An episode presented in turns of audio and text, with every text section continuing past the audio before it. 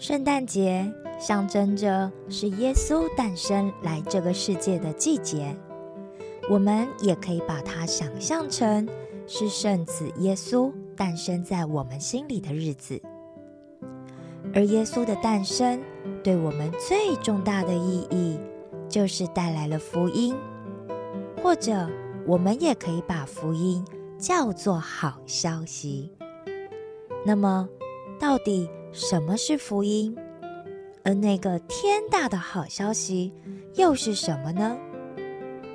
那就是我们经常都自作主张，照着自己的意思过生活，而不是照着创造我们的上帝的指示过生活。因此，做了坏事或者犯了过错，陷在罪恶里的人，但是。借着耶稣基督的宝血为我们流出，而我们就因为耶稣为我们的罪的牺牲而得到了赦免和洁净，成为了一个新造的人。犯法和罪人是不一样的哦。犯法是触犯了一个国家的法律，而罪人指的则是。没有按照上帝的吩咐去生活，那上帝的吩咐又是什么呢？我鼓励大家可以自己去读圣经，你不需要别人解说给你听，你需要的是自己去读、去听，上帝从圣经里要告诉你的是什么就可以了。也就是说，因为我们自作主张，不听上帝的话，而做了许多犯罪的事，那这些事就会让我们的灵性死亡，脱离了上帝的爱，真实的生活也变得没有意义。但是耶稣却因为爱我们，所以愿意和我们交换位置，代替我们。为我们舍去自己的生命，作为罪的代价，我们才能够得到上帝的赦免，并且重新和上帝的爱连接。你今天是不是也接受了耶稣的福音呢？希望你今天也可以把耶稣为我们诞生的好消息传递给身边需要的人。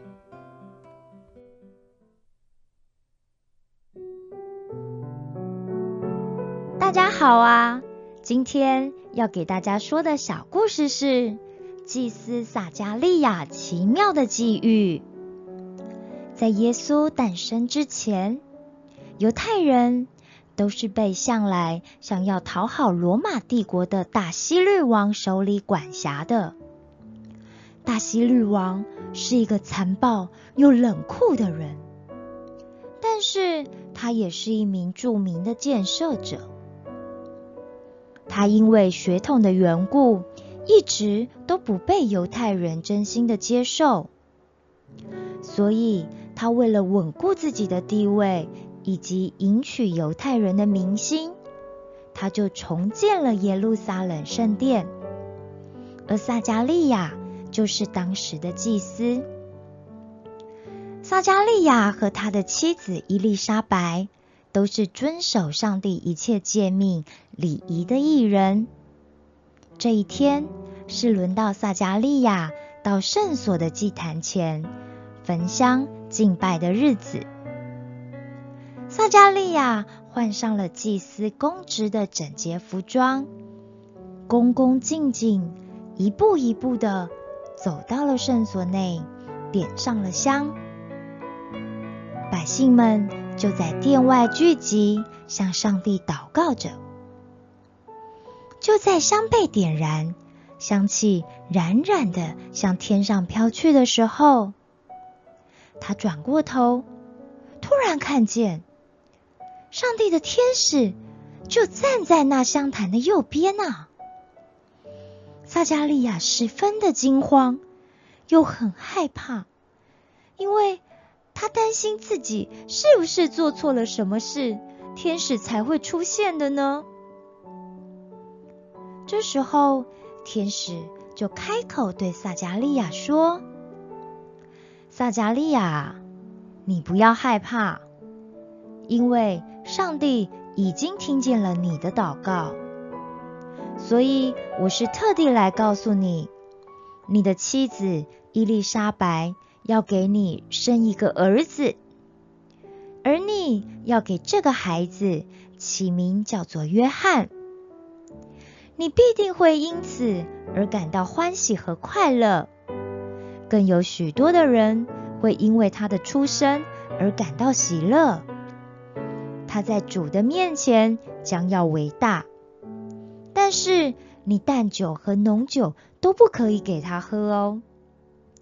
因为他在母亲的肚子里的时候就已经被圣灵充满了，他要使许多的以色列人回转归于主他们的神，而他也必定会有以利亚的心智和能力，同时他也要走在主的前面，叫做父亲的心转向儿女，叫悖逆的人转成一人的智慧。又要为主预备何用的百姓。此时，撒加利亚颤抖的声音对天使说：“天天使大人，我已经年纪老迈了，而我的妻子也和我一样不再年轻了。我要怎么确定这件事情真的会实现呢？”此时，天使又说了。我是势立在上帝面前的加百列，也是奉了上帝的旨意来告诉你这个好消息的。只要时候到了，这些话必定会应验。但是没想到你却不相信我所说的。那么从现在开始，你就要变成哑巴，一直等到你的孩子出世这件事成就的日子为止。加百列话一说完，就消失了，只留下了还在震惊中的撒加利亚。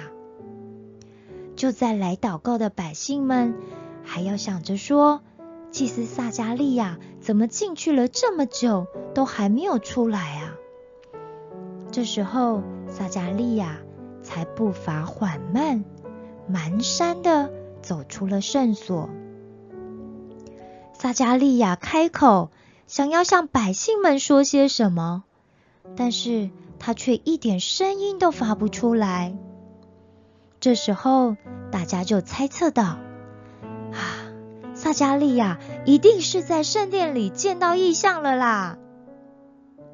终于，他在圣殿公职的期限到了，他就启程回家去见他的妻子伊丽莎白。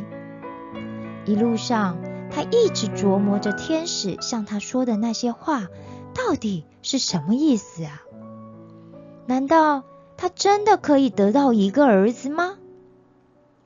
撒加利亚回家后的有一天，伊丽莎白开心的跑来找他说：“撒加利亚，我怀孕了，我怀孕了啊！